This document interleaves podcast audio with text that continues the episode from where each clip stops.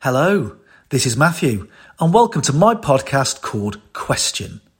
There's a lot of stuff going on in the UK right now an economic crisis, an energy crisis, a migrant crisis, a new Conservative government crisis. Well, it seems we get those every few weeks. And the UK can be a confusing place, right? So, as well as questions about all the latest stuff going on, there's long standing stuff to consider too.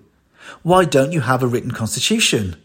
What exactly is the difference between Britain and the UK? And why on earth do you all drink so much tea?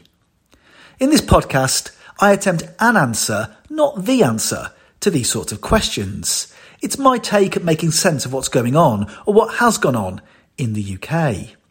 They're not long, usually five to ten minutes, and in giving an answer to each question, I hope to give you little snippets of information you might not know about the subject, make you smile and give a knowing nod as you agree with me, or shake your head as you disagree, or maybe just give you an extra skip in your step.